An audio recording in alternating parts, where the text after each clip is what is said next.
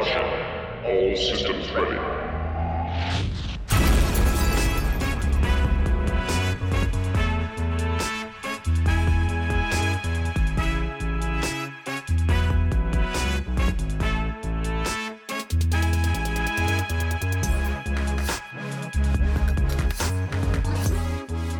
Hello and welcome back to another episode of Less Than 10, an EVE Online Small Gang PvP podcast. Today is episode 12, the big 12, and uh, it's just Blood and I today. So, uh, Blood, why don't you say hello and kind of get into what we're going to be talking about today? Hey guys, uh, it is good to be back, and I'm excited. Eve Vegas was last weekend, so there's a lot of discussion. We're just gonna kind of go over some overview stuff and talk about. Um, in our last episode, we made predictions, so some of those were actually pretty spot on, and um, just talk about some of the changes that were are coming um, from that and our thoughts. Um, but it's not. We're not going to go into super detail. The first one, uh, Jag Nerf, right? Like, Yeah. Oh, we've, yeah. been, we've, we've been complaining about Jag since episode one. Yep. So and and like that's cool. That's great. I think it's a long time coming. Wasn't really surprised. I was like, all right, cool. I think a lot of uh things that were talked about, whether it's there was a lot of talk around new player development, which has been in the spotlight for like four years now. Um, but a lot of just the general themes seem to be quality of life. So whether it was designing a UI that made more sense for new players or uh, Jaguars, right? These these kind of quality of life things. Um, and I, I saw a lot of, on Reddit of like, oh, I wasn't really impressed, or oh, there wasn't anything big really talked about. But for me, like, I'm okay with that because there were a lot of what I see as like systemic small issues that haven't been addressed for a very long time, getting starting to be addressed. Um, and I feel like that's good. Maybe yeah, not flashy. Um, yeah, maybe like okay, E Vegas has traditionally been you know this, that, or the other, or whatever. But I liked a lot of the things I was hearing and a lot of the discussions. Um, one of the talks that was given was CCP Rise was talking about core development, core gameplay in general, and he spoke about a lot of things in a very generalized context. But I found it really interesting. He talked about how when they make more drastic changes, they can get more accurate information about the player base's reaction than if they make like small incremental changes. And as developers, that helps them moving forward to understand how the the changes that they implement or the systems that they they create or tweak are going to play out a little bit better. So I found that really cool and interesting. Um, and overall, like I was I was pretty happy um, with, or I enjoyed getting to watch a lot of the coverage of E Vegas. Yeah, and I think like Rise touched on a lot of stuff, like like you mentioned the the big changes compared to small changes. But I, I what I took home from E Vegas was the creation of of Team Talos, which I feel like something like this uh, has been missing for years. So if you if you aren't familiar, Team Talos is essentially a team with CCP Rise and some other devs, and they're they're focusing on making basically you could say like more rapid changes to smaller, maybe low hanging fruit things that like ship balance, module balance, those kind of things that like a lot of veteran players have been saying is needed.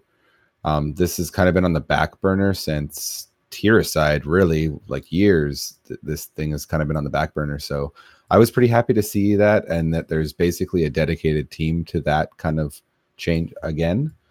Um, but speaking of those changes, like we just talked about the Jag nerf, but I wanted to get your perspective on this because it wasn't only a Jag nerf, it was a nerf across the board to all AFs, right? So you have the the Jag got a fitting nerf, but then you also have a 10% um nerf to, to the velocity of all AFs, right? So what do you think on that?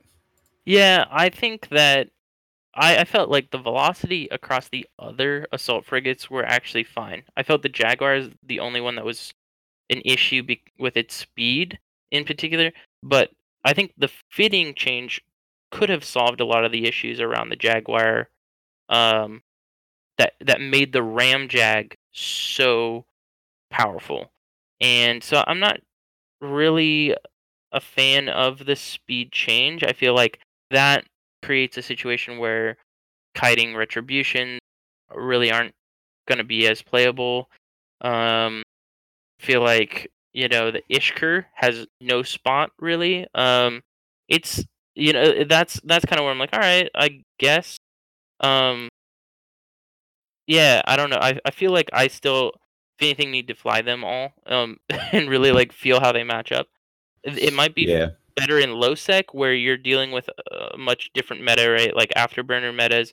And one of the ways you used to be able to fight consistently that I found really fun was you could you could fight assault frigates in T1 frigates and faction frigates because you could leverage your speed advantage.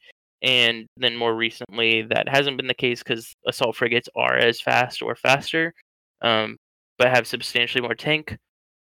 So there was a little bit of that kind of what I consider vertical leveling, you know, where uh, there is a just a better tier ship that you you can't position against or you can't really leverage a certain attribute to to beat. And so it that might shake up the the meta there but in terms of context of like small gang and response fleets and stuff like that i feel like the speed is actually going to make you know the retribution just not really viable um, people are going to fly Draugurs or um kikimora you know other other ships mm, you know so So I'm I'm pretty happy with this change because you end up having it, okay, it seems like the theme of CCP's decisions here across the board are trying to slow down the meta a little bit. You have a buff to combat ceptors, which really like since they removed nullification from them, they were completely useless. They were overshadowed by assault frigates in every single way. And now you have a buff to those ships, kind of bringing them up, and a nerf to all assault frigates, which again I like. In general, trying to like balance that speed and tank between the class, the frigates, the T2 frigates. But if I'm fine with the AFs being being less powerful, if the meta gets slowed down to where battle cruisers and and things like this, you see them roaming more, and the meta just overall gets slower and and more open compared to the last couple years as to what I would describe as a very fast meta. Like everything has to be fast. It was like speed creep yeah since 2012, I like can see to the max. So that's kind of my opinion. But I feel like you're right in a lot of ways. It feels like they're trying to equalize or, or kind of um, make the distribution of speed more uniform. Um, so I, yeah, like I, I agree with you. I guess in that area, the the one area where I'm still I, I feel like there is an imbalance. You mentioned how like uh, assault frigates took over the role of tackling from like interceptors. I feel like assault frigates overshadow Tech 3 destroyers in every way, and there's really not any reason to be flying a Tech 3 destroyer of the same class, right? If you want to fly a Confessor, we'll just you know fly a Retri. Um, if you want to be flying a Svipul, well, no, fly a Jaguar, like or a Wolf. Like uh, that's that's one of the areas that I'm a little confused on as far as what's the role of Tech 3 destroyers in comparison, and how does that speed nerf to assault frigates that that doesn't really help the the tech Three destroyer class at all i feel like so um yeah i don't know i feel like there's still some work to do but i'm happy with a, a speed nerf to to jags at, at the minimum if it means a speed nerf to the other ones okay um I like I said, I feel like the retri just might not be via like as as as viable. I don't think as many people are going to fly it as much, and yeah, I felt like it was a I felt like the retribution was in an okay spot. Um yeah, I don't know. I do too, and it's metric. definitely it's definitely collateral damage. And like I said, it's I'm liking it based on the fact that I'm hoping the meta will slow down even more, but we'll have to see. Otherwise, it definitely Yeah. is collateral damage to a a, a, a jag nerf essentially. Yeah, but I'm a fan of changes over not changes, right? Even if they are a little extreme, that's awesome. It means that we ha- there's churn. We have to readjust. We have to make new and interesting decisions, fly different ships. That's ultimately, I think, good. Yeah, it gives room for people to think outside the box and and come up with m- what might be the next new meta. You know what I mean? Yeah. But we also had aside from that, we had some AC, like autocannon, medium autocannon, uh, buffs hinted at, which we haven't seen any details on yet, but uh, suspect that's coming. That that's pretty cool. Uh, we saw, I believe, we saw the first talk of the Ansiblex jump gate gates having to be anchored 500 kilometers outside the structure, right? So that only leaves it within range of the Keepstar DD. Is that correct? I, th- I believe so. Yeah. So you It you can't get Might tackled. even be a little outside of the Keepstar DD. Not sure. I think maybe you can chain out to it because the Keepstar DD Okay. chains, right? But anyway, I'm not a I, I'm not a that kind I of mean- player, so I don't fire Keepstar DDs, and I've just been owned by them. That's it. So, but anyway, it's a great change, and they initially were going to leave the ones currently in game; they'd be grandfathered in, but uh, that was reversed, and they are going to be offline after a period of time if they're not moved. So. Uh, bravo for that. I, I'm super happy they decided to go back in and and reassess that um because yeah that that would be terrible and that's more empire building stuff so we don't need to get too far into it but Yeah, I was gonna say that mostly affects like big fleet sov fights, being able to mitigate people's ability to travel and and stuff like that, which we don't necessarily do. It'll be fun for us to be able to tackle people on X- Ansiblexes and not get DD'd or whatever. So well that- that's the thing you can you can use it to force a fight from a small gang perspective right which is awesome yeah, for sure. because you can just go camp camp ansiblexes and you know they actually have to come push you off not just use this structure to to wreck you which which i Yeah. am super welcoming but Yeah, and then they did talk about um, command destroyers are going to be limited in the number of ships they can jump at one time, and it's going to be a random distribution. So this is specifically kind of around Stuka fleets and and Raven. Um, but yeah, command it's 25 i think is the number right Yep, they settled on 25. Rise kind of said that one group that they, you know, within the CSM or whoever they talked to, like wanted more, one group wanted less. This is kind of the middle ground. They're going to start and see where it is. One thing I thought was kind of cool how he phrased it was that you might randomly jump off from that group, right? If everyone's just bunched up, well, if you if you have like say four command destroyers that are supposed to boosh in order to get everyone to go, right?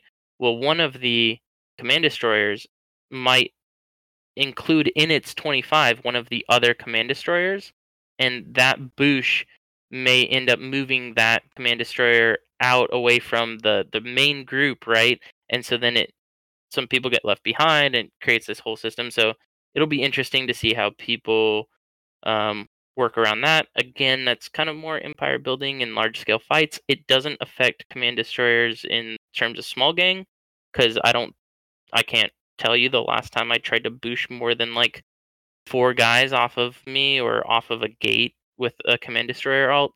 Yeah, that's that's mainly the main use we use for command destroyers within the context of small gang. yeah you're So, boosting uh, less than 10 people in small gang yes.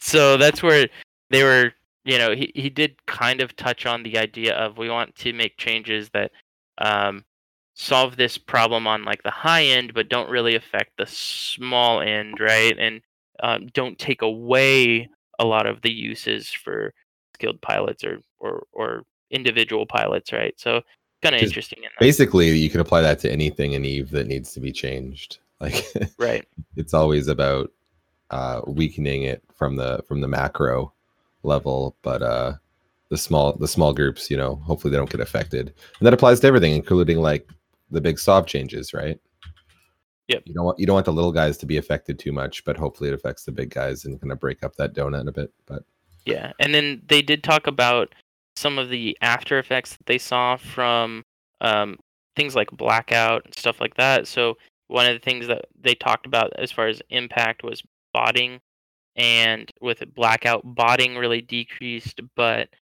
PvP didn't. So they learned some stuff there, and there, there's actually a whole another presentation on just the botting and data and stuff around that. So um, all of the, I actually didn't watch Eve Vegas over that weekend. I've been watching it at work this week, and so all the videos are on their Twitch channel. Um, they're just past broadcasts. The videos, um, it's like the last three, and they're they're named incorrectly, but you can just skip through and stuff. And so that's what I've been watching them and um yeah, it's if you're listening to the podcast, I feel like you're pretty invested. And if you haven't seen that content, I like listening at least to the developer talks. There's also player presentations. Um, I really liked listening to Eve Scout, Johnny Splunk. He talked about um, his background with Eve Scout Enclave and uh, how their their site with Thera came to be, and then he announced um, Too Many FCs, which is like a Twitch integration of Twitch Plays Eve, which I think is cool. I actually hopped in there and played around with it.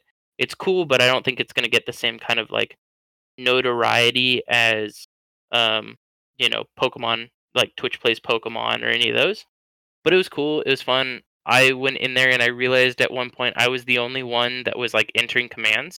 And so I actually flew the character to Jita and I tried to give him a ship like could run level one. Um, but the character that I had in Jita didn't have skills to power the gun. And so when I got the ship to the character, the guns were offline and at least currently like the Twitch integration that he had didn't allow me to turn the guns on. So in the future, I'd, if if I go back in there and I start messing with that character more, um, and I realize that I'm the only one giving commands, I may bring one of my other characters and like have a fully fit up ship with online mods and like eject from it in space and fly that the you know the character to it kind of situation nice. and board it. So it was, it was really interesting. Um, I think it would have been kind of hectic if there had been a lot more people playing with that character, but he just has it running on like another PC at his house, he said, and he's just gonna keep it running and let people play around with it and explore. I actually thought it could be a really cool teaching tool too for people who are just getting into Eve. If you're talking to somebody and you're like, "Oh, hey, go to this Twitch channel. I'm gonna start entering bots. I'll try to try to show you what I mean." Like, you know, if you don't have the ability to like stream or or screen capture to somebody, so kind of cool. Yeah, absolutely. I also saw that. I thought it was pretty cool. But uh, I don't know. Was there anything else from E Vegas we need to kind of talk about? Uh, I think we kind of covered those, I think all the main points. Yeah, those are like the main big presentations that I watched, and yeah, yeah I think people... the general tone was like people were dissatisfied with the lack of of something huge, and that's that's fair. Um, but I I don't I don't really think that's what is going to save save Eve if if I can sound dramatic. Um, I, I think uh, consistent good changes like the Cyno change. I felt like that was a really good change. Blackout, uh, I felt like it was too. Even though I personally liked it, I felt like it was too polarizing of a change. Um, it really impacted a lot of people negatively, and you know that was obvious that, that people were very vocal. Yeah. But I feel like consistent good changes. CCP needs to win back some of the trust of a lot of its veteran players. At the same time, they definitely need to improve player retention on the on the uh, the new bros and and I know that's a big priority of theirs, and I, I agree with it completely. More players in the game, more new blood. Um, it, it just makes for a healthier stand, sandbox. So I'm yeah. on board with the plan. We'll see how it goes. Yeah, I was gonna say the other thing I'm always a skeptic about. They there are times in the past that they've had lofty plans and just not executed on them, or they've had these these kinds of we're we're gonna do six week sprints, uh, constant updates, lots of feedback, and then like you know six months down the road they're like all right well now we're switching to like a longer cadence because we give up or yeah I, you know it just kind of like all right so so i'm like yay uh team Talos hashtag like yeah go eve or whatever and then it's like all right six months from now though like i want to check in like hey, have you guys actually done that? like, are you actually yeah, making those changes? Right. Like in six months, if CCP Rise is like on a, you know, NP only team again, I'm just gonna be. Yeah. I'm gonna throw my like, uh, arms okay. in the air and play Tarkov for the rest of my life. I don't know. Great. we'll see. We'll see. I'm I'm I'm very hopeful. Like I'm always a bit of an optimist, and uh, and, and I did like what I heard. I wasn't one of the naysayers, so we'll see how it goes. That's you, Vegas. Boom. Another thing we're going to touch on, um, and this this I I apologize. This is going to have a negative tone.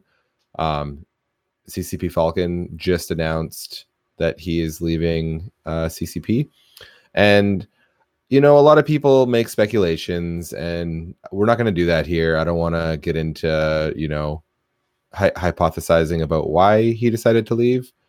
Um, but in the end, just remember this is someone's career, and this was a very dedicated person, dedicated to Eve for years and years and years.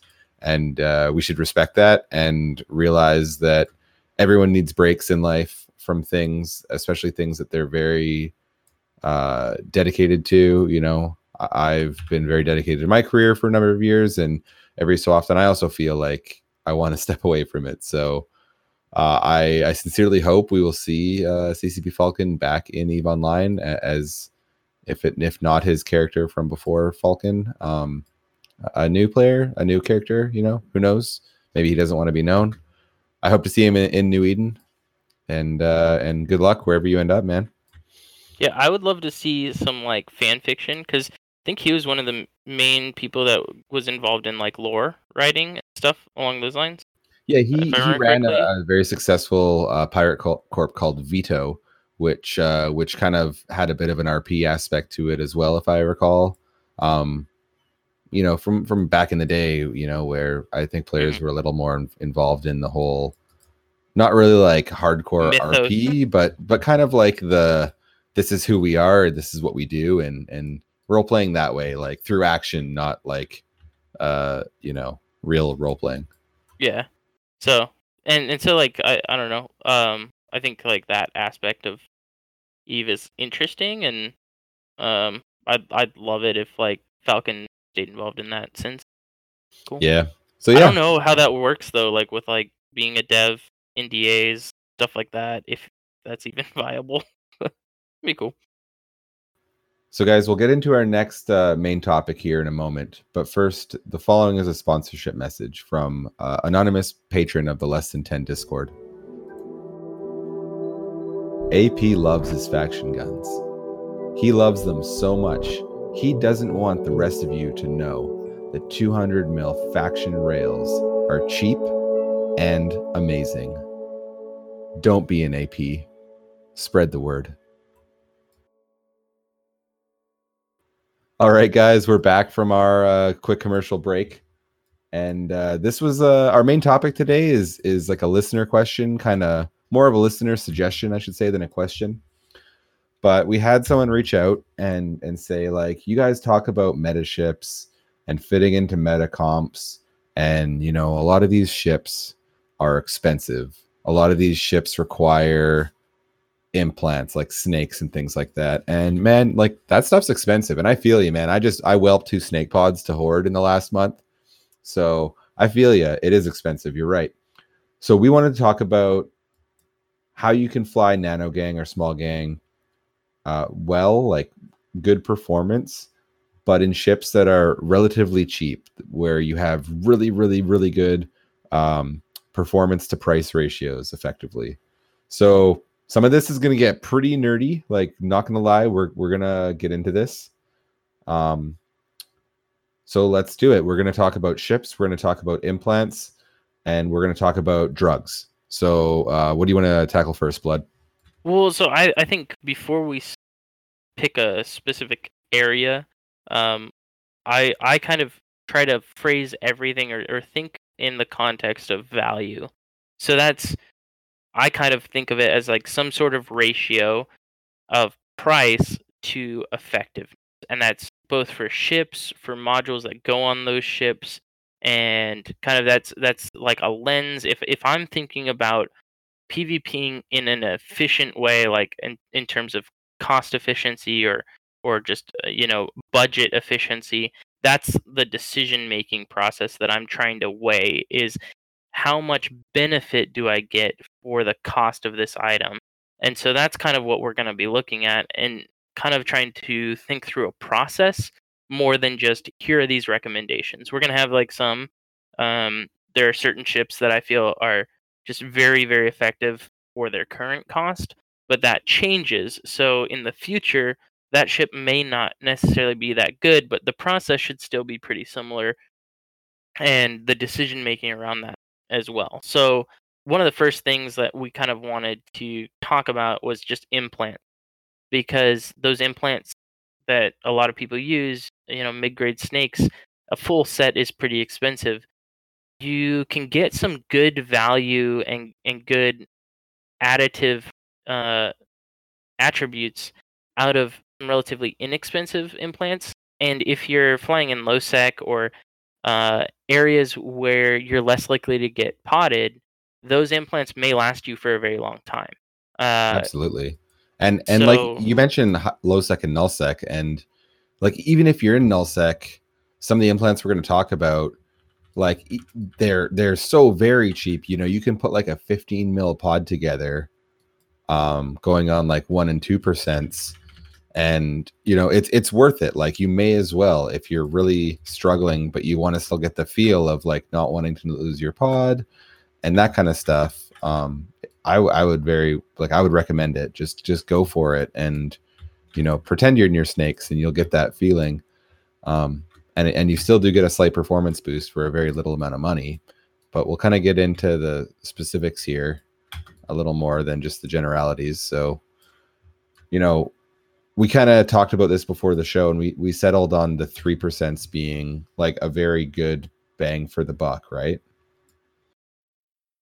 Yeah, I think three percent are where when you start you go from three to four percent, you start kind of getting an exponential increase in cost. Um, but you're only getting but you're getting a very linear uh benefit, right? Three percent, four percent, five percent, but the cost goes up substantially. Uh, and so, you know, I mean, even two percent are going to be useful, but the price difference between two percent and three percent isn't massive. So those three percent, I think you get that added value um, for for the cost. There, a lot of them are around twenty million ish. Um, they're not super expensive, um, and they, as you start to kind of add a few of them together that that rely on the same principles, they actually start to benefit themselves. Like, yeah, I guess I, was, I don't know how to say it. Yeah, like com- it compounds the benefit. Like you really start Yes. to feel it, right? When you have yeah, so like yeah. so if you have like a benefit to your navigation and a different uh, module benefits your agility well part of your your ship's speed is calculated off of agility so the benefit to the agility passes on to the navigation and you end up with you know like an overall you know 5 or 8% total speed bonus something along those lines. So that's kind of where we were focused on when thinking about the 3% in different slots and we really focused on speed. I think in small gang context specifically speed is kind of going to be more universal. You can definitely look at some tank module or tank implants but speed kind of translates from one ship to the next very uh, very well so you're making that investment into these implants uh, and that investment can carry over into a lot of different situations Absolutely. So let's just run down the quick and dirty, less than 10 recommended uh, speed implant set for, for a cheap pod.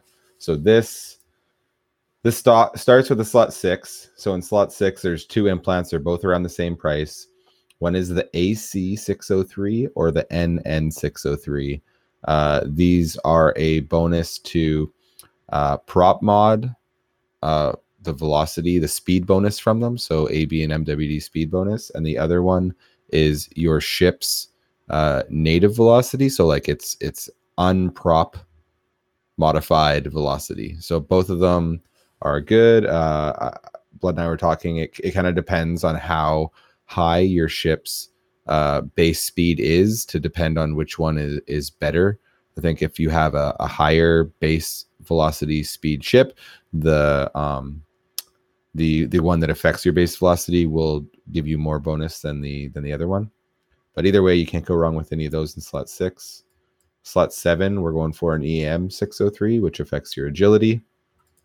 Again, it's around the same price. Um, in slot eight, you have uh, the only real good implant as far as speed goes. There is the Zor's custom navigational hyperlink, which is expensive. It's 100 mil, so you can omit this one. There are other good things in slot eight. I would turn to uh, like missile or gunnery um, implants there, hardwiring, and and then the same with slot nine, you can kind of go to a gunner missile hardwiring depending on your ship and, and weapon size, or like an armor repair uh, hardwiring there. So I would prioritize speed if it was me, and and yeah, just kind of feel what you can find. Um, another recommendation I would have is if you if you are looking and you say you're like you know you uh, let's say it's common to use a Cal Navy warp disruptor if you're low on CPU. Well, you could also try to fit something like an E603 in in that slot six, um, or likewise Power Grid EG603. If you find yourself having to like bling your fit to make your your ship work, instead of putting a blingy mod on it, maybe just fit a fitting mod. There's also uh, a slot 10 hardwiring, I believe it's slot 10, called weapon upgrades. And that will reduce the fitting requirement of your weapons. That's another pro tip.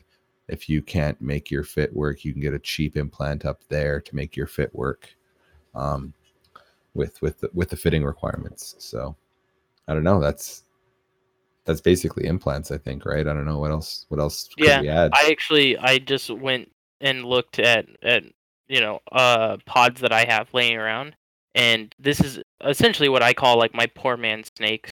Like you know they're they're just pretty inexpensive. Um, I don't know if I'll link like a screenshot of it or not, but I have standard uh training implants in the first four slots, and then I have I actually have a Power Grid 604 then I have Rogue the the EM seven oh three. I have Zor's custom hyper navigation. Then I have two drug related uh, implants, and that's like my kind of default like poor man's snake pod.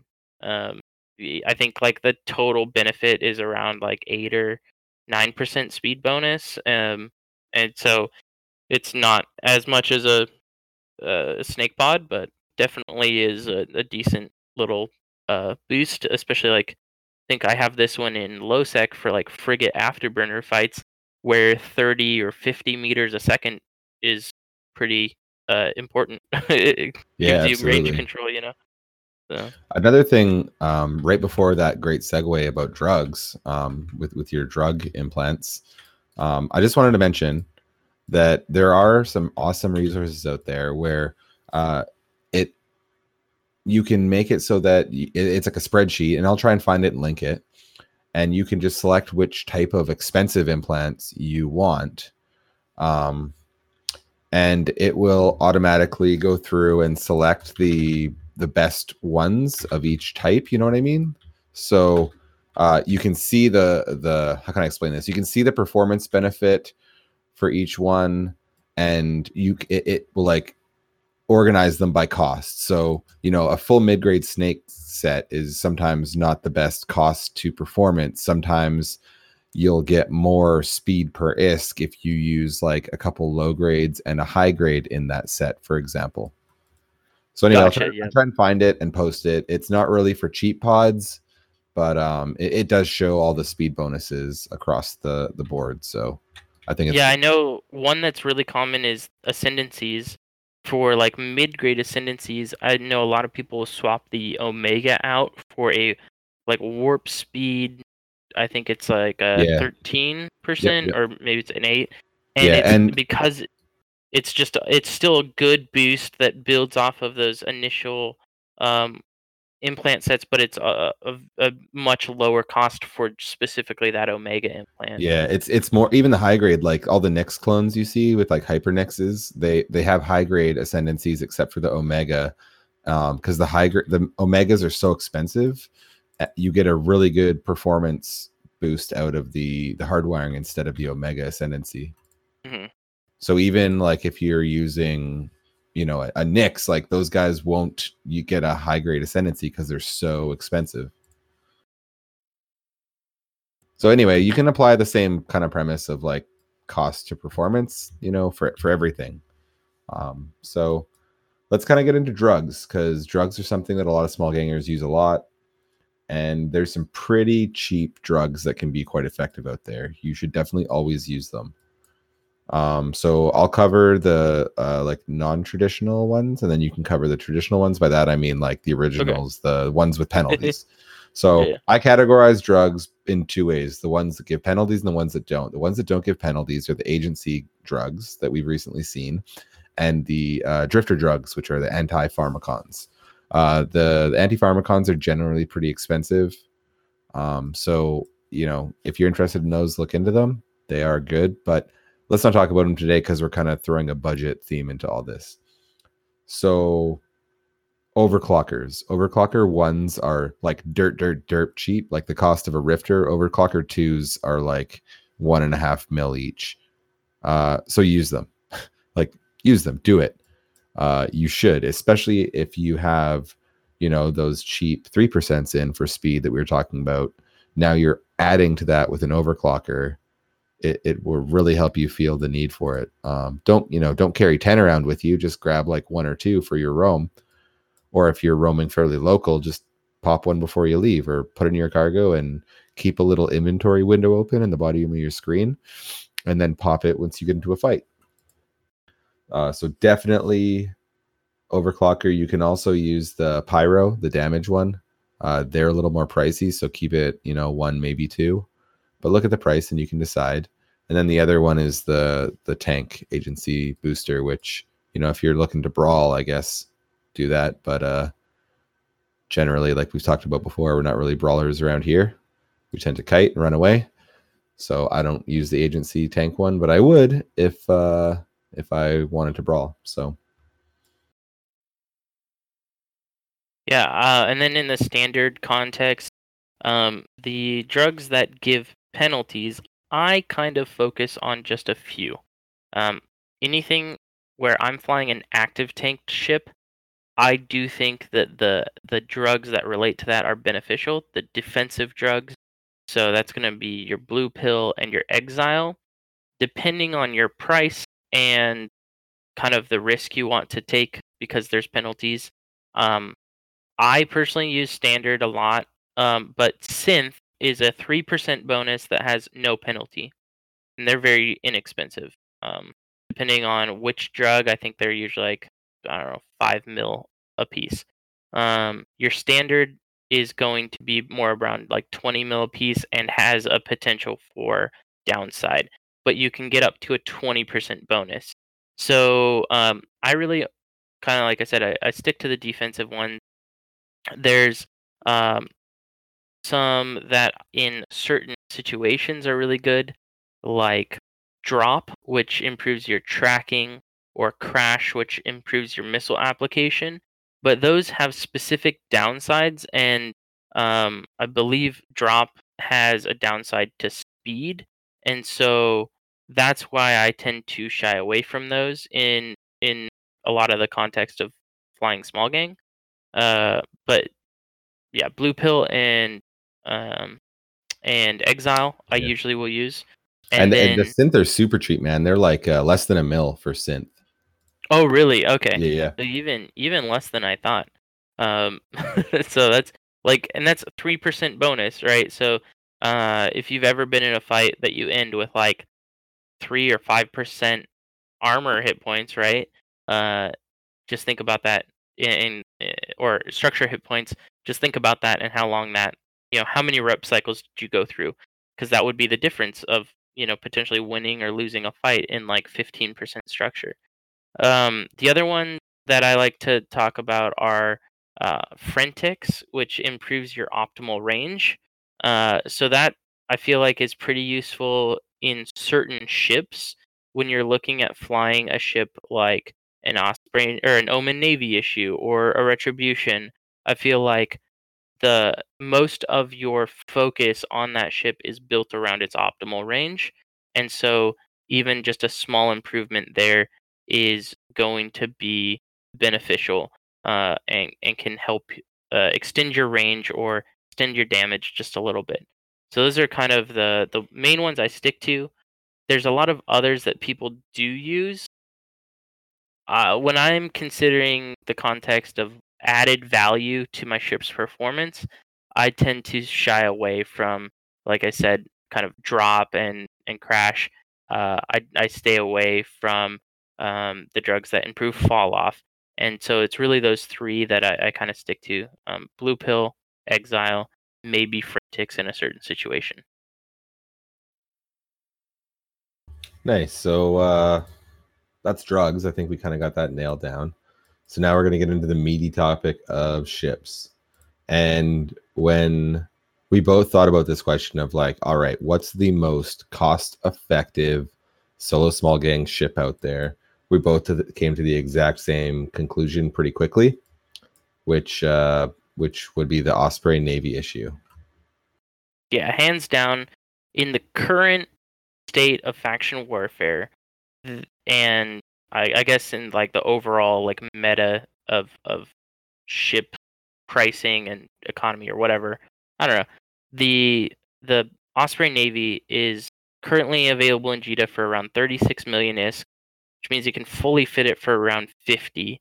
And I feel like it does so many of things that the Orthrus can do, um, you know, really, really well, but at a fraction of the cost. So, Right. especially in the context of small gang, where one of your most pivotal roles that we talked about in like episode two is that role of anti-tackle, right? That's that's what's going to push people away. That's what's going to keep your gang safe um, and and avoid people getting tackled. The Osprey Navy is just like the best bargain brand ship that uh, that I think currently is on the table. Yeah, and the standard ONI uh, fit is going to have a couple neuts on it. You're going to have a web. You're going to have a cap booster. You're going to have an LSE, uh, MWD, long point, and XL ASB. Right? Is that the fit? Yeah, there's really there's three fits. Like if we want to go into full detail, there's three fits that I like to run. They're very much based on circumstance. So the size of my gang and whether or not I have logistics are kind of like the deciding factors. But the the first one is really simple to fly because it's um got two large shield extenders, long point, cap booster, web, MWD, and then it has like uh rapid lights and two medium neuts. So it's more it's you know it's really simple to fly in the sense that it's a buffer tank shield that you're you're just moving around. You leave the grid when you get pushed low. It has a lot of neuting power with two medium neuts and and thus uh, escape potential. Um, so I, I feel like maybe if you're maybe a less experienced pilot in terms of module management or or positioning, you might gear yourself more towards that specific kind of setup. And so I really like that one. Then um, for a little bit more staying power, the the other one I really like to fly is an XLASB, a large shield extender, uh, long point web, cap inject, and MWD. I'm pretty sure I didn't go to, to too many mid slots there. Um, but and that one just gives you a little bit more survivability. You trade off the extra tanking with the XLASB for instead of medium neuts, you can put two small newts on it, which still give you uh, the ability to potentially escape a small tackler um, and and stuff like that. But it's you know not nearly as powerful in in the neut uh, alpha as you know two medium neuts and the the third fit which i r- really only run in a really really small gang where you have limited number of tackle ships and you as the anti-tackler may need to be in closer and do some some tackling is it's a variation on the XLASB ver- like version it has no neuts but it has an XLASB um, a large shield extender a long point and a scram, and then MWD and afterburner. And what that does is specifically if if you only have four guys and you're in a situation where your your tackle ship gets forced off, you can position yourself in close and if you're fighting like a battleship, you have that scram where you could you could dive in, you could run by, you could scram that battleship's MJD and then you can use your afterburner to either like mitigate damage or to then pull away back out to a kiting sort of situation and and um, use your MWD again. It's super micromanagement intensive. There's a lot of modules, and it really it's only I think really fun and challenging in a certain context of small small group. Um, Right. But those are the three main fits I like to fly. Right on, and I will stick on the theme of cruisers. Uh, another one I mentioned was the Scythe Fleet issue, which is slightly more than the Osprey Navy issue hull. Uh, you end up being a little faster. I still would fly at rapid lights. It's pretty similar to the ONI. It's just not as tanky. Uh, it doesn't have the defensive neuts that the ONI has, and it is, you know, uh, you know, it's just not quite as good, but still good. Still would recommend it. Still cheap. Yeah, and it's people don't see it as much. They might be more willing to engage someone in a Scythe fleet over an Osprey Navy issue. The Osprey Navy issue gets a velocity bonus, and so its missiles can fly a little bit farther. That's one of the main reasons I choose the Osprey Navy over the Scythe fleet. But if you are positioning well and you can use the extra speed of the Scythe fleet, you can you can get into range and out of range um, pretty pretty flexibly. And so the Scythe fleet's also a really good um, ship for its cost at, in that capacity. Absolutely. All right. Well, why don't we get into some of the other ships? Uh, those are the two cruisers we'd recommend. I mean, I guess there's the Caracal. We should mention the Caracal. It's a great rapid light Caracal, super cheap. Um, if you have the ISK, I don't know, you should probably fly the other two we mentioned, but rapid light Caracal is is still viable. Uh, unfortunately, it's pretty tough to really recommend anything else from the cruiser line. I guess you could do kind of weird things like a nano arbitrator. I've seen people fly stuff like that, where you kind of like you know kite kite out an arbitrator and and use drones. Um, can't really think of anything else off the top of my head that I would really recommend. You know, I, I've seen ruptures and stuff like that and stabbers, but I don't I think, think they really have the of- performance that we're talking that we're looking for, right? Yeah, I think a lot of ships that you can you can use, you can make them be effective um, through your your decisions, um, but that doesn't necessarily mean they they really excel at the price point. You know, the, and and that's what I I with these two specific ships, like part of the reason we're we talk about them specifically right now is because their current price point. But when Osprey navies were 110 million a piece, I'm like, oh, it's still a good ship, but it's like eh, at that point, the the price is a you know maybe a little bit high. In my brain, I kind of think of their their effectiveness being around 90 million isk because like that I don't know why, but I feel like that's kind of like the break even point. I'm like, it's a good ship for 90 million isk. Um, so when it's at 36, I'm like, it's a really good ship. Um, but so yeah, you can do a lot of different things with a lot of different ships and be and make them good. But a lot of that comes down to your decisions, and so that's where we'll start talking more about the general, the generalization of ship classes that just add so much to your gang's capability that a standard fit like T2 of that ship, even though that ship, you know, so like for instance, interceptors. An interceptor is going to be around 60 million if you T2 fit it.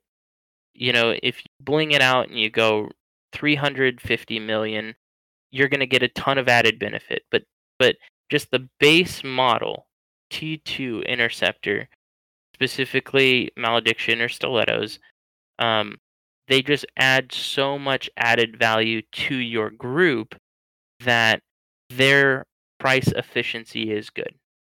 Yeah, Right. and I've always said if if you're a good interceptor pilot, uh, you will be a good cruiser pilot because everything happens faster. You need to know how to manually pilot well, or you die. You need to understand transversal, or you die.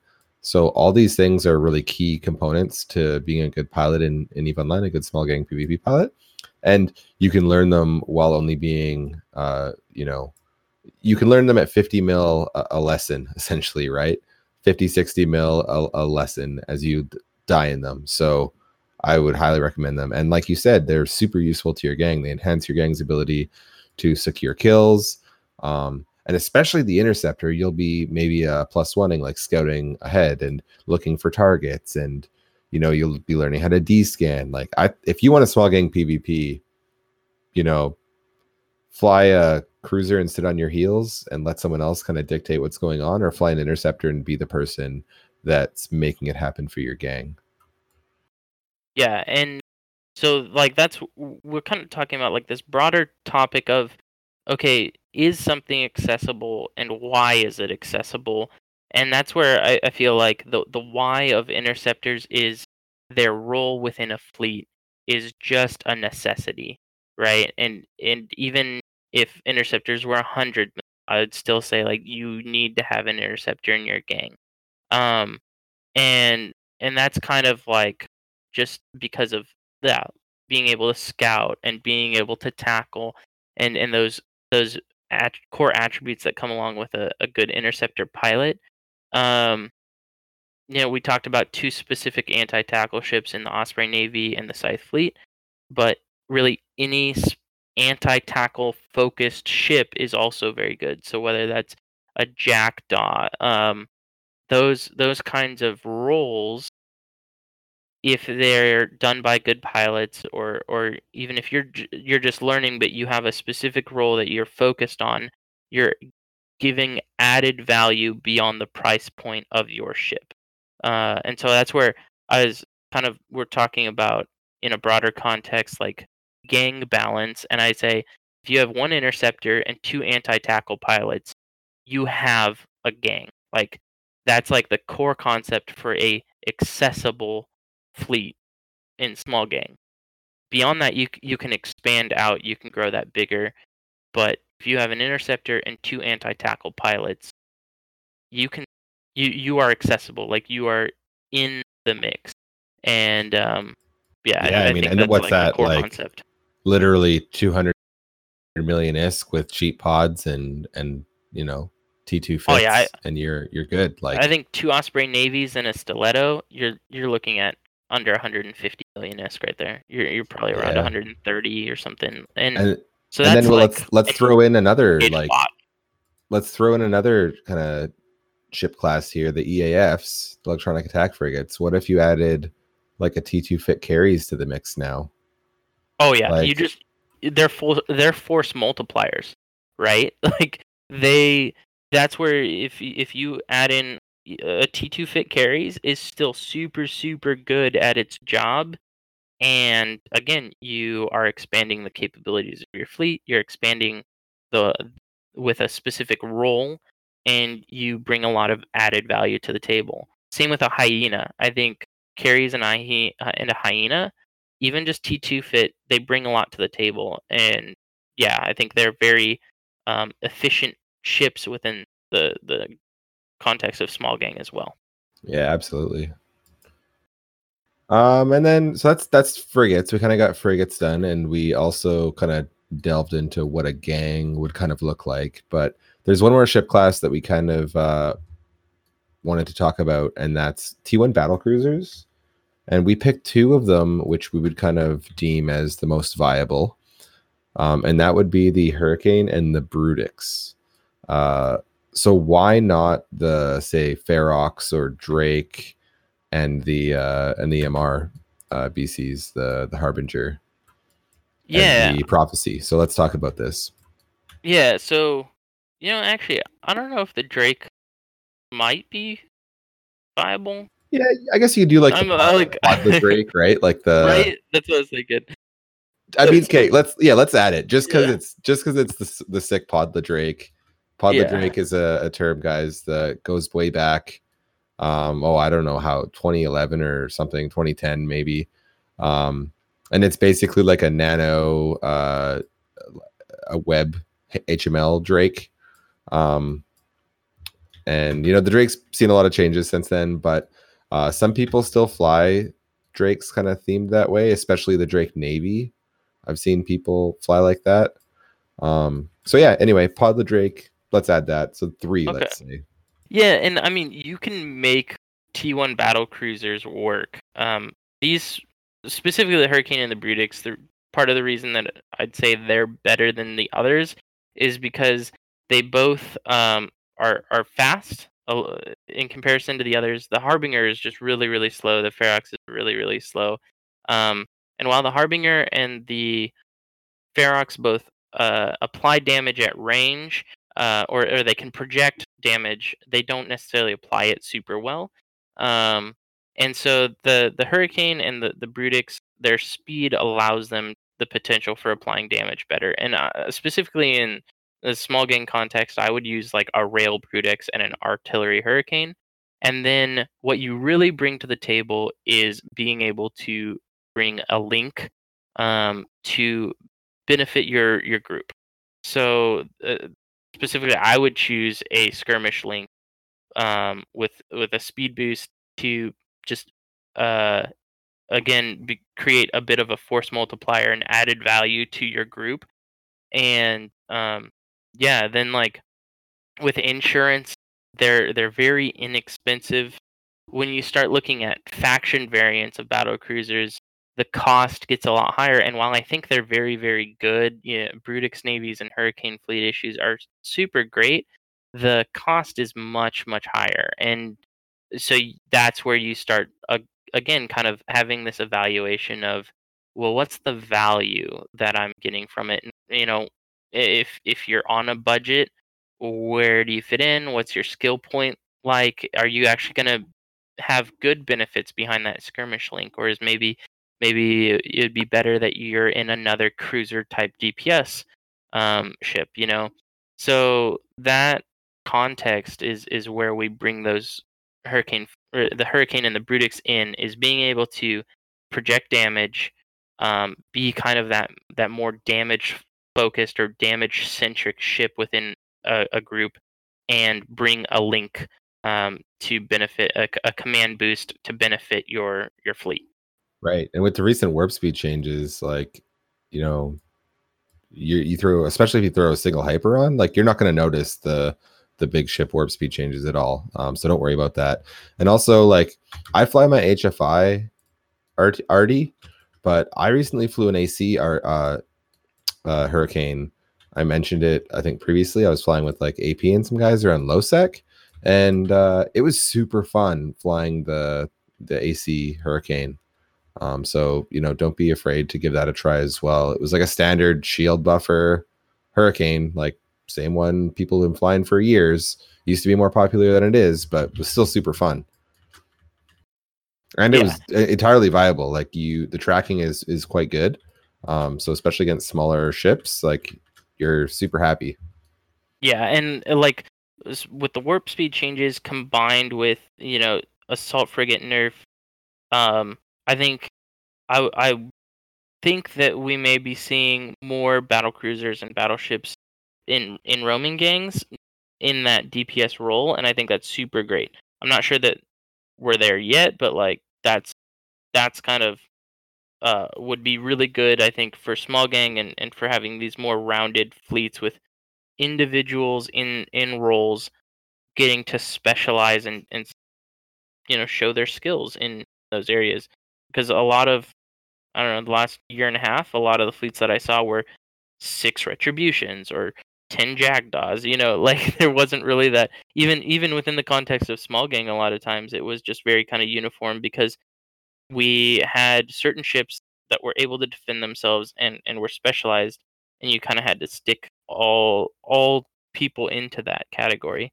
And now with more diversity it creates more interesting gameplay but also creates like better budgetary decisions you know like if you're like, hey, I don't want to spend a hundred mil on a ship, but I'm okay with fifty, right? Like it, it, gives you more options and in, into different ship classes. Yeah, absolutely. Um, and then I don't know, like I kind of I don't know if we should talk about this or not because it might get into like I guess okay, so you can fly AFs as well without blinging them and and do okay. Like the retribution doesn't need to be a 250 mil retribution. Um, I would probably if you were gonna bling it and fly snakes, I would probably fly the ADC uh, single heatsink fit rather than the dual heatsink no ADC. But you know that's like 60 mil, and you can fly a retri if you want to have that kind of style of ship. Um, other ships, you know, I, I think you could even like it's getting a little pricey, but you could probably do a Kikimora without like with a bit of sacrifice from the standard like 250 mil small gang fit and fit them for like 120 140 I, I imagine right What do you think? Yeah. I, I haven't looked at it super closely. I just thought about this, but you know, like I a think- no snake Kiki would be okay as well. With oh, without, Oh, it- without the faction gun. That's the key because that gun is like 80 mil. Oh, for sure. Like a Kiki is still gonna shred ships regardless. Like it's just very good. Um, I think one of the general themes when I talk about fitting my ship and and kind of thinking about budget is just T two. Like you know, and and one of the biggest reasons not to T two fit a ship, yes, you you can get added benefit out of you know a, a faction warp disruptor, but one of the biggest things is actually just fitting requirements. Way less CPU usage. But so if if you have the CPU or you're really trying to just be more budgetary focused, put a coprocessor on or something instead of a nano and just know that like there's going to be a situation where you might just not be quite as fast as as you otherwise would be but eh, just being kind of focused around a T2 fit is going to be still effective in a lot of situations um you know you need to maybe pilot a little bit differently and make a little bit different decisions or or know that yeah if i can't point out to 32 kilometers someone might get away but that's okay um you know and and so that's kind of one of the other themes i tend to focus on. I tend to go t2 fit and if i'm to bling anything it might be going to a dread Guristas warp disruptor um, because of the CPU benefit. That's one of the most common faction modules I use, but it, it really is focused just specifically around the CPU usage. Yeah. I mean, I think I think we got her pretty well covered. How do you feel about this? Yeah, I think um, this was like a really cool question, and it's a great topic. I think you can take this topic to varying levels and varying extremes, right? You can Yeah. you can phrase it within a context of well i want a budget within 50 million and and then you go okay well that's probably going to start to exclude anything battle cruiser and up it's going to exclude any faction cruiser right so you, you start putting more restrictions but it, it also if you say okay well i want a 100 mil budget right that's going to be a very different set of ships that you start with and your build process can change as well so it, it comes down a lot to the person that's making the ship. You know, talking with you or some of like the Hydra or Tuskers guys, a lot of them see added value or added benefit in really expensive ships um, because of the way they fly them and because of the the apex predator nature of what the, the fights they're trying to take on. And for a lot of those people, the budgets aren't necessarily a constraining factor right? So it's kind of interesting like i remember having this conversation with tiktok way long time ago and i'm talking to him about you know flying a he's he's got high grade snakes Garmur that can point out to i think at the time it was like well there were off grid links at the time and so he could you could point out to like almost 80 kilometers right this was pre abyssal mods and different things but and I was talking to him about it in terms of well, you're really not at risk. And he said, well, it's not about risk, it's about being able to fight anything that comes around. He said for him, right, it was worth it. All the cost and and the different things were worth the idea of being able to fight anything. He goes, yeah, I might not be able to kill anything. You know, battleship can tank you forever. Said, but I can fight anything that comes on grid and and so that was kind of like an interesting perspective i was like that's not the perspective i'm going to take in the future but it's an interesting perspective and i can see w- the the value that you're seeing in this setup and i can like kind of respect that this is kind of cool Yeah, and and that's kind of a good segue because I wanted to talk about a ship I've been flying recently, and uh, it's expensive. I'm not gonna lie, but it's expensive because I wanted to try to do something that I hadn't really seen done before, and, and I'm gonna talk about that now. And that's uh, as you guys know, I've talked about this Legion that I like to fly before, which is a nano rapid light missile launcher drone Legion. Uh, so I'll just go through the fit real quick. It was rapid lights, uh, in the two utilities high, highs, I used the neut subsystems. So I used two medium neuts, and I always carried a mobile depot with probes for one of the neuts if I wanted to use probes. In the mids, it's MWD long point cat battery. In the lows, it's two C3Xs, the ball and ass damage mods that affect drone and missiles, uh, nano, armor rep, uh, damage control, enam, I believe. Uh, and then my rigs were always a poly and either two hypers or a poly and like uh, two missile range rigs or something along that, something that increased my my damage application and range. So what I did was I thought, and I was talking to some other people about this on Discord and stuff, and they're kind of helping me out and giving me some inspiration. So, so the heavy neut curse is a thing that people do, right? Uh, you make some fitting sacrifices. You throw a heavy neut onto this curse. It neuts really far and a really large amount. So I applied that same idea to a legion. So although the legion doesn't have a range bonus, it has a big neut amount bonus. So what I ended up with, without t- spending too much ISK, is a modest abyssal heavy heavy abyssal neut that uh, that has an okay range. It's about 22 kilometers optimal, but this thing neuts 1150 gigajoules of cap. So that's enough to 100 to 0 any deci and cruisers that don't have a cap modifier bonus like a cap battery if they fit an MWD. So like an Orthrus, I can pretty much alpha an Orthrus unless he uses a dead space MWD for no cap pe- penalty.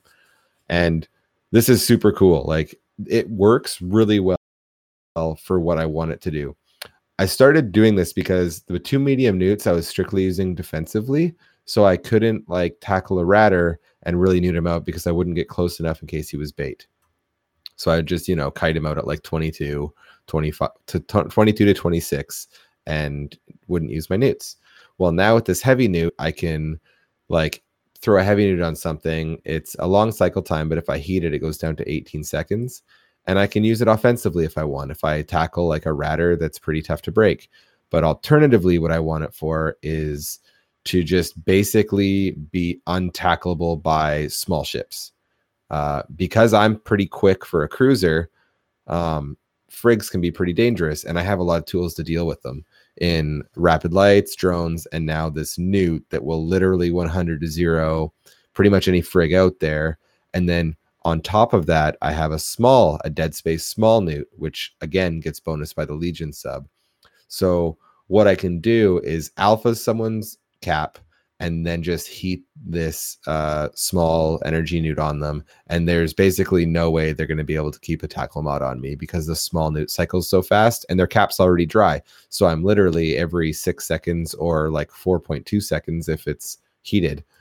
Uh, I'm draining the cap they just regened back to zero. And I got to use this in practice. Um, my first encounter was against a saber that has a gang behind it. So he jumped with me. So I decloak and I burn away. And I'm like, I'm just going to frag the saber real quick. He burns at me. I get lock. He's like 30k off the gate now, and he suddenly stops because I literally alpha hit alpha his cap to zero, and it worked so well. I didn't secure the kill, because I put too much distance between himself and me, and he was able to. I was like into deep fall off of my neut. So as soon as the next like he regained cap, he got an MWD cycle back. So I should have like pulled him off the gate and then turned on him. Instead, I was flying a little timid and I didn't turn in on him for fear of the gang coming in behind him. But it worked really well. I was really happy with the way it worked. I also fought off some, killed a couple frigates and my whole uh, premise this it's a cov Ops Legion. So I would like go tackle a ratter and have them come come try and catch me. I was flying in like really busy staging systems with like 70 to 100 dudes at times. And I would just like decloak, frag a ratter, see what came, and make the decision if I wanted to fight them or not. Um, so yeah, I don't know. It was really cool. And it falls into that weird kind of category of like, yeah, it's super blingy, but it allows me to do things that people don't expect and it allows me to do something unique. So, yeah, I don't know. Heavy Neut Legion. Uh, come join our Discord and yell at me if you think I'm being super dumb or if you like the idea. Like, let me know because uh, I thought it was super fun. I don't know. What do you think, Blood? Yeah. Am I being dumb or is it uh is it pretty cool? I would say it's not my style, but I respect it. like, cause, uh, cause I, I, when I uh, would hunt ratters in the past, I liked the stunt Stratios with like three medium neuts, and the thing was that it cost pretty low. It was it was 350 mil for full fit, and and I felt like it did a lot of those defensive things as well, you know. And if I lost it, oh well, it wasn't a big deal. yeah. Um, but but like that's where I it's you know it's so much of like these conversations when when you get to nitpicky things, right? These really in depth topics, whether it's fitting and like the benefits of one rig versus the other rig, right? Like generally you can talk about core concept like a ship being able to defend itself. You're like, all right, these are probably the five main mods that you really want to have. But when you start to get really in depth and really nitpicky, then there is a certain amount of that that comes down to personal preference, your decision making, your personal like positioning and your risk um, assessment.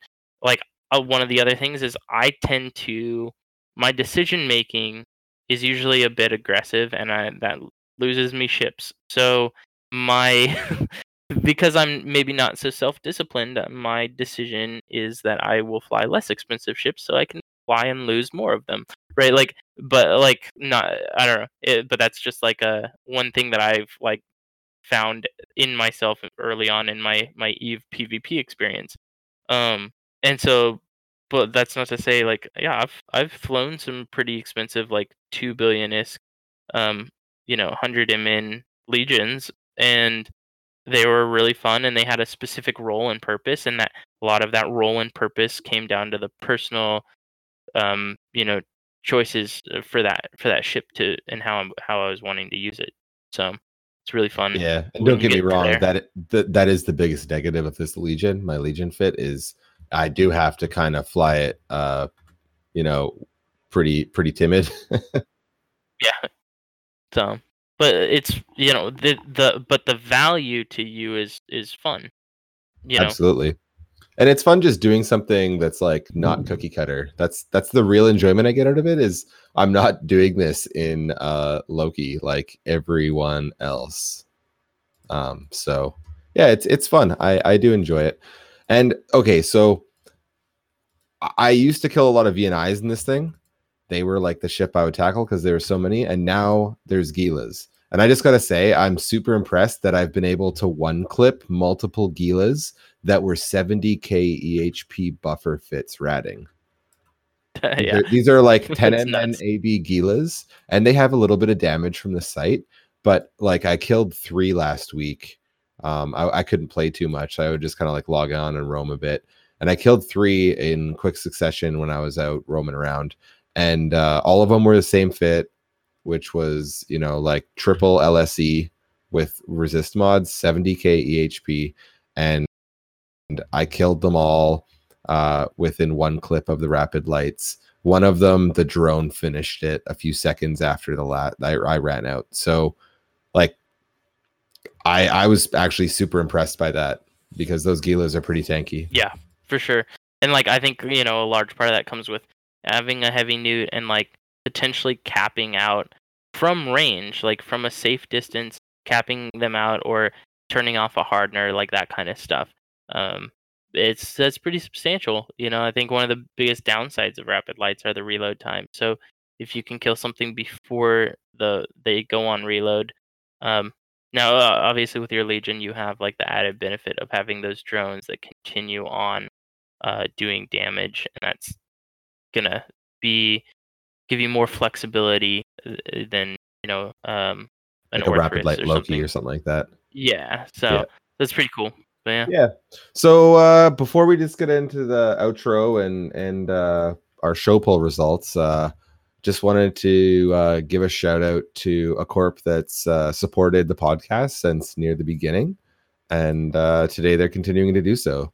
And that corp is the Azir. They're uh wormhole corp that's been doing small gang. And we've talked about these guys before. If you've listened to the show, you've probably heard their name before. So super cool group. They are looking for more people to join their corp. Um, they've been doing a lot of good like nullsec hunting and and wormhole type stuff. So if you're interested in uh, if you're looking for a corp and they sound like a good group you can join their public channel which is null static all one word no spaces null static so uh, give them a look guys all right and yeah we'll kind of finish this up with our show poll results uh, this week we we had a, only a couple days for voting on this show poll but uh pretty interesting one i saw some videos from a streamer torvald um, he was doing abyssal PvP sites and he was using like cheaper ships and luckily he was having a good time. So I myself have never done those. Um, and I wanted to ask our Discord community if if they have. So first off, Blood, what's your experience, uh, the quick and dirty on on uh, abyssal sites? Have you done them? Yeah, I, I actually did a decent amount of um, abyssals in, when actually I did tier fours in with a very budget Cerberus um, when I was living in a wormhole by myself, and that was back when you got suspect timers, and so doing them in a wormhole created safety. So I, I did do those, and then when they introduced Abyssal PvP, I did some um, for about three days. I was doing Abyssal PvP, and just my experience was that I kind of felt like there was a very like uh, rock paper scissors type dynamic. Um, there's some certain circumstances that are set in place ahead of time, right? You know that you're going to be facing one opponent. Um, you know that you know certain popular meta type ships and, and different things along those lines. And so I, I felt like uh, eventually it became kind of a pretty static um, environment. Uh, Sure. And and while I I do enjoy, there's a content creator Gustav Man- Manfred I think, um, on YouTube, and he he mostly focuses on abyssal PvP, and I think there's some really interesting fights, you know, in an individualistic aspect, and I think there's some kind of very interesting situations that you can you can get into where you're talking about okay, you know, most ships are going to have a reactive armor hardener, um, building up damage with your drones, and then you know some really niche tactics of switching damage types in order to reset their reactive armor hardener and and kind of some of those things are really interesting some very interesting fitting decisions but ultimately like where i came down to personally was with the abyssal pvp i feel like a lot of what i enjoy about the about pvp in general in eve is a problem solving um, and being able to look at the situation and make decisions and i feel like a lot of that decision making gets taken away within the confines of abyssal PvP. Um, in That's terms fair. of you know one one major decision, and I think this is a legitimate decision in a fight, is whether or not you should leave. And in abyssal PvP, you do not have that option, right? Um, I never actually ended up in a stalemate, but I know that they are one of the biggest frustrations around abyssal PvP. And so for me, I actually answered that I just didn't really enjoy instanced PvP. I, I think the unknown, I think the ability for people to ambush you, as frustrating as it can be sometimes, I would rather be ambushed and say, "Hey, I did everything right," um, you know, and and they, as a group or whatever, did better than in like abyssal PvP. I did everything right, and it came down to a draw, and we both died right? Like I just feel like the outcome's just like not not as satisfying. So that's where I ultimately I just was like, and you know the money side of things, I was like, well, I feel like I can make more consistent money elsewhere doing other things. Um, I can get PvP more consistently elsewhere doing other things. So I I kind of shied away from it. and was like, eh, not for me. That was a very impressive, uh, quick and dirty. I would love to hear the expanded uh, commentary one time. Oh my gosh. No, I mean like we were chatting about like whether or not we want to do this as a topic. I would love to hear people kind of talk of, you know, whether in our Discord just if you think that abyssal space as a as a show topic would be good. I think the consensus we came to is for both of us, we there's a lot of issues that we feel there is with abyssal and it would again be kind of like this negatively focused um show I think if if we hear from CCP announcements of abyssal changes or things like that, I think I'd be much more interested in doing an abyssal show. Yeah. Currently, sure. it's not really our gameplay, and it doesn't as much fit with the theme of Small Gang, right? And that's really our focus on the podcast. Um, we talked about if they introduced three, like three player frigate abyssal, like they have for PVE, and being able to do that into three on three PvP, I think that would be more interesting and more small gang relevant, and and we might talk a little bit more in detail in for the sure. Well, let's go through kind of the results because they're uh, pretty polarizing. Like it's it's all it's like very one sided. Um, yeah, I was actually super surprised. I thought there would be Yeah. more. Yeah. Anyway, go into the show. The so results. the the answers um, from most answer to like most uh, replies to least was uh, no. Well, the question first: Do you ever look for fights in abyssal PvP sites? So the top answer, top reply was no, but I'm not against trying it. We had 27 votes for that. Uh, the next was no way, instant PvP, arrow to the right that way. So you know, the the group that's against instance PvP in Eve. Uh, we had 12 votes for that. So 39 votes total because the other two answers of yes, but I couldn't find an opponent, oppo- opponent or not enough opponents to enjoy it uh, got zero votes. And the other one, yes, it's it's enjoyable and fun gameplay, also got zero votes. So, you know, not a lot of Abyssal PvP going on in less than 10 Discord. If Yeah. you do Abyssal PvP, please join our Discord. There's a link in the show notes. We're about uh, over 140 people, and uh, I don't know. I, if I must say so myself, I think it's a pretty good place to hang out and chat about PvP. We have a good variety of PvP playstyles from from guys that you know do nullsec empire stuff that like to PvP that hang to like diehard like calculated small gang PvPers to people that want to like roam battleships, people that make Eve content like video makers, uh, people like uh, Dank Guy and Von Hole who were on the show before who like drop, who specialize in like small game kind of cyno based gameplay. So pretty cool stuff. And Winsai, our our uh, our our resident uh, DD hunter in a sin, like he put a really cool story in Less Than 10 Discord about almost getting his Nyx caught when he was trying to drop people with it and move around. And he ended up putting the same story on Reddit. It was super, uh, super fun to read. So yeah, if, if you're an Abyssal PvPer, please come join us and give us more insight. Yeah, I I thought there would be at least like I don't know, maybe like three people out of those votes that were like, yeah, I liked it, and I was kind of surprised. like so, um, also these show polls, like we we kind of do them just uh, also as like a gauge for, um, the, the our community, and also you know when we're thinking about this uh, uh, topics for future shows or things like that. They come these these questions kind of come up through that process, and we go, okay, well, let's let's get some feedback right? And it's like a really easy way um to do that and so it's kind of fun. I think it's like a good participation thing. It's funny i'm actually like super quiet in our discord but i like to read through it like on a weekly basis. I'll read i'll read through a lot of the conversations and topics that people are having whether it's like people giving other people fitting advice or linking fits or you know arguing about something and so it's kind of fun um in that regard and yeah um we're Yeah. always want people to come hang out.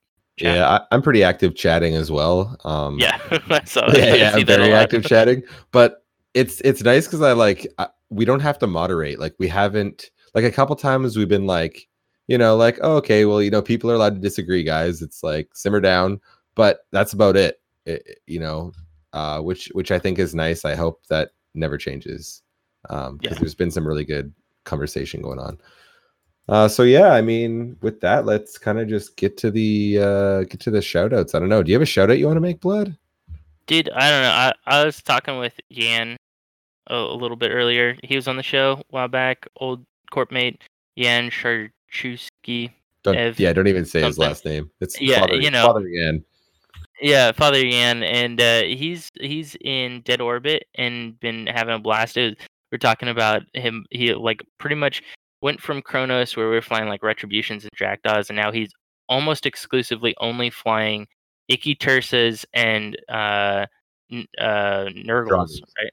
Draugurs. Okay, I was like, it's it's w- one of the frigate one or whatever, it, the Desi, and uh, and it was just funny. He's like he's he's flying with Wild Things, who's you know an AT pilot, and uh, it just cracks me up like the level of hardcore that ends up happening. But um, so yeah, I guess I'll shout out Yan because he's a cool dude and I like him. And um, we also chatted about like real life stuff like fishing and stuff. So good dude, and I enjoy his company.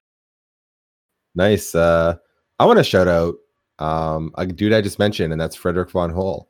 Uh, I haven't. I stalk his killboard like uh, you know, like his kill, like- Religiously, yeah, like like it's a drug, and I'm a drug addict, basically. Like I love seeing him kill blingy shit, and uh, and getting dropped by him was like one of my highlights in Eve, believe it or not. So, um, he hasn't had any killboard activity for a couple of months, and I'm uh, I'm worried that he's uh, you know disinterested in the game. I'm hoping he's just like on the longest bait off ever, and like any day now, there's going to be some amazing kill, but uh yeah frederick von hole man come home let's let's get some kills boy let's see it yeah, and I'd I'd I'd also like enjoy talking to him in a more specific context. I mean, when he was on with us talking about cyno changes, right? And that was kind of those pre cyno changes and how they he felt they would really impact his his playstyle and um it's it's like I would like to kind of do follow up honestly like be like hey is you know because if that's a major factor in like why he hasn't been active okay i i totally i understand like not being able to use asteros to do that really i think does change the context of his gameplay. Um and it would be cool to do follow up but also to see like okay well hey is there is there some other tactic you're starting to focus on? Is there something else like you're thinking about doing what are the other guys in your group that you were playing with doing like because i liked his gameplay style and I, I feel like that going like right we were talking about this earlier where uh something being detrimental at a large scale and, and trying to preserve the small scale elements without uh you know with while affecting the large scale and i feel Yeah. like that cyno changes fit in that category and we don't have a solution right? So uh, it's like i said i'd like to follow up. I think that'd be really cool and i just love Um, his story. It was like yeah yeah like we kept getting dropped by this dude pveing so we like baited him and killed him and then i became the most like feared dropper in the game basically. Like it's it's pretty cool. Anyway. He's, he's an interesting character dude. Like that's the that's the thing that gets me. He's just a really cool dude to chat with. Yeah. I, yeah i was i was talking to blood a little bit about like you know the our adventure of doing the podcast and and uh having frederick von hole on i think was uh my personal highlight just because i followed him for so long and he'd never been in the eve public ear uh, y- you know what i mean? Like and uh this was our show was the first time he kind of came on a public sh- show and talked or or did anything really public so and told the story and I, I was super happy to be able to to bring that to you guys so yeah getting a little uh warm and fuzzy but uh we better stop before one of us tear up or something like that so so just remember guys it's not the size of your gang. It's about how you use it